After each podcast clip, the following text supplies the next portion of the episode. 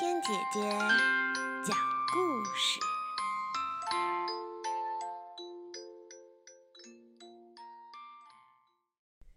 门神，小朋友，新年这几天，你有没有注意到，很多人家的大门上都贴有两个威武的门神呢？今天啊，我们来说一说门神的故事。一千两百多年前，我国唐朝的长安城是世界上最美丽的城市之一，人们的生活也十分的快乐、安定。照理说，住在长安城里的皇帝唐太宗李世民，应该是无忧无虑才对。可是有一天晚上，唐太宗在皇宫里却做了一个奇怪而令他烦恼的梦。他梦见华丽的宫墙像烟一样散开，走进来一个相貌古怪、穿白衣服的人。一见到唐太宗，就跪了下来。“你是谁？为什么要跪在我的面前呢？”唐太宗问。白衣人说。我不是普通人，我是住在汾河里的龙王，平日专管雨水的。今天来是希望国君救我一命。唐太宗说：“这究竟是怎么一回事儿啊？快告诉我！只要我做得到，我一定救你。”白衣人很忧愁地说：“哎，这都怪我。”无意中违反了玉皇大帝的规定，犯了死罪。想来想去，只有来求国君救我了。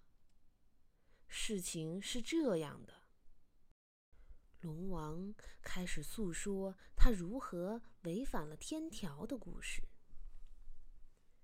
那一天，龙王变成了一个穿白衣服的读书人，手摇扇子。走进了长安城去玩儿。长安城真是热闹啊！龙王挤过人潮，来到一个算命摊子前。算命的是一个名叫袁天罡的白胡子老先生。袁天罡向围观的人说：“我神通广大，一切会发生的事儿，我都可以预知。”龙王听了，心里想：“这老头说话真狂妄，天底下哪里会有算命这么准的人呢？我来问他一个难题吧。”龙王于是问他：“老头子，我问你，下一次长安城什么时候会下雨？会下多少雨？猜不中的话，我可要砸你的算命摊子了。”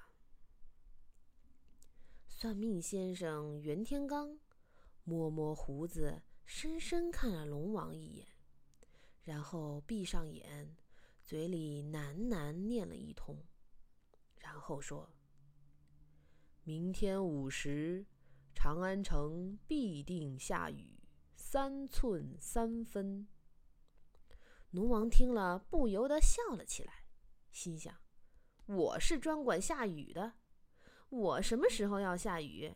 要下多少雨？这老头子哪里猜得中呢？我等着来砸他的算命摊子吧。谁晓得龙王才一回到汾河，就接到了天上玉皇大帝的圣旨。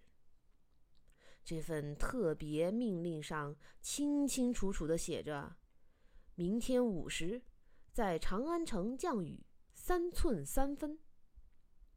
龙王看了，吓了一跳。哎呀，没想到这位袁天罡算命算得真准呐！可是龙王愈想愈不服气，所以故意把下雨的时间延后了一个时辰，又把雨量给加大。雨停了以后，他兴冲冲的又跑去找袁天罡，准备要砸了他的算命摊子。龙王正要动手，袁天罡先说话了：“我早就看出来你是龙王了。先别急着砸我的摊子，你先救自己的命要紧啊！因为你没有遵守玉皇大帝的圣旨，延迟了下雨的时辰，又加大了雨量，造成水灾，淹死了一些人。玉皇大帝大为生气，明日午时三刻就要派当今皇上的大臣魏征去杀你了。现在唯一的方法。只有请皇上帮忙。这回龙王知道算命先生说的话都是真的，才匆匆赶到唐太宗的宫殿里，求唐太宗救命。龙王说完了他违反天条的经过后，露出哀求的神色，对唐太宗说：“明天午时三刻，就是玉皇大帝召魏征杀我的时间。”无论如何，在那段时间里，国君一定要把他留在身边，不可离开一步啊！唐太宗说：“魏征是我的城下，也是我最好的朋友，你的要求我一定可以办到，你放心去吧。”第二天，唐太宗醒来，记得龙王托付给他的事，于是，一大早。就把魏征找来。魏征平常说话很直爽，就算是皇帝犯了错，他也敢责备皇帝。人人都赞美魏征是天下最正直的好官。不知国君召我来有什么事儿？魏征向唐太宗行了礼，问道：“嗯。”唐太宗不好意思说梦中见龙王的事儿。怕魏征不相信，就编了一个理由。找你来是要谈国事啊。国事谈完了，魏征要走，唐太宗又找理由留他。你看这花园里最名贵的绿牡丹开了，你陪我赏花吧。逛完花园，唐太宗和魏征一起吃午饭。吃过午饭。魏征又要告辞，唐太宗想到午时三刻就要到了，心里着急起来。我今天很想下棋，你留下来陪我下棋吧。唐太宗说。魏征于是又留下来陪皇帝下棋。可是他逛了一早的花园，实在是有点累，下着下着。魏征手里拿着棋子，竟迷迷糊糊打起瞌睡来了。唐太宗想，让魏征睡一会儿也好，这样他就不会离开我一步了。过了午时三刻，魏征突然醒了过来，大声地说：“累死我了！”唐太宗问道：“你睡了一觉，怎么还叫累呢？”魏征回答道：“我做了一个梦，梦见玉皇大帝派人来找我到天庭去，给我一把宝剑，叫我执行杀龙的大刑。我看见一只遍身都是精灵的大龙，被紧捆在很粗的铜柱上。我遵从玉皇大帝的命令，就用力挥宝剑，把龙头给砍了下来。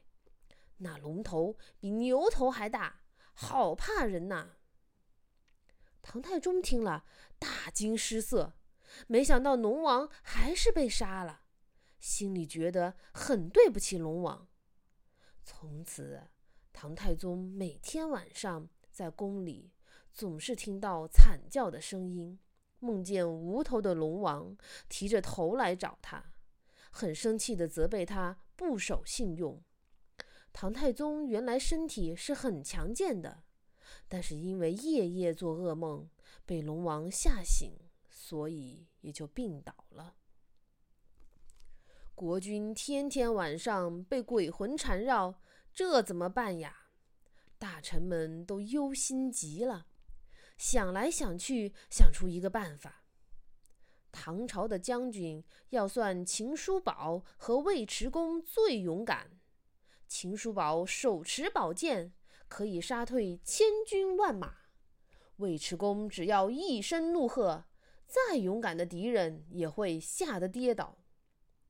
我们让这两位将军替国君把守宫门，鬼魂一定不敢再来了。果然，在秦叔宝和尉迟恭守护宫门的晚上，没有再听到哀嚎声，也不见龙王的鬼魂。唐太宗睡得很安稳，身体也康复起来了。可是，总不能叫两位大将军。每晚看守宫门啊！唐太宗于是想出了一个办法。这样吧，把国内最好的画师请来，将两位大将军威武的神态画在宫门上，或许也可以吓走鬼魂。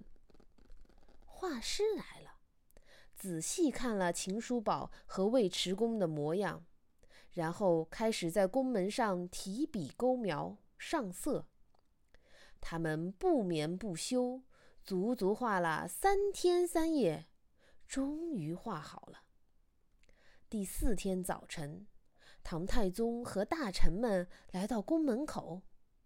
哎呀，这是像极了，就像是两位将军活生生的站在门口一样。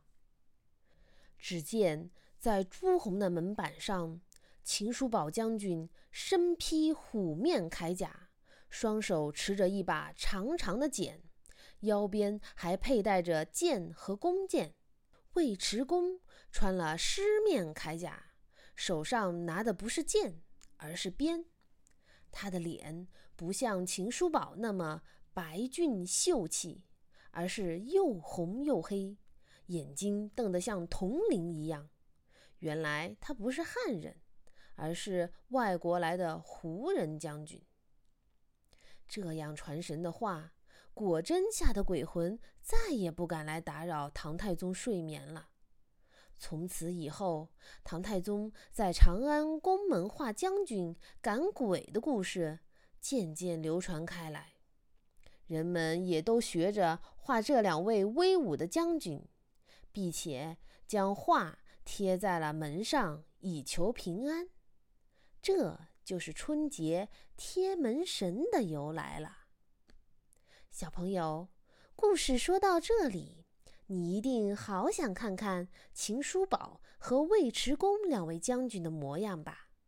正好，现在是春节，有好些人家都会在门口贴上门神。门神不止一种，但最神气的还是要算秦叔宝和尉迟恭。小朋友，今天的故事就到这儿了，再见。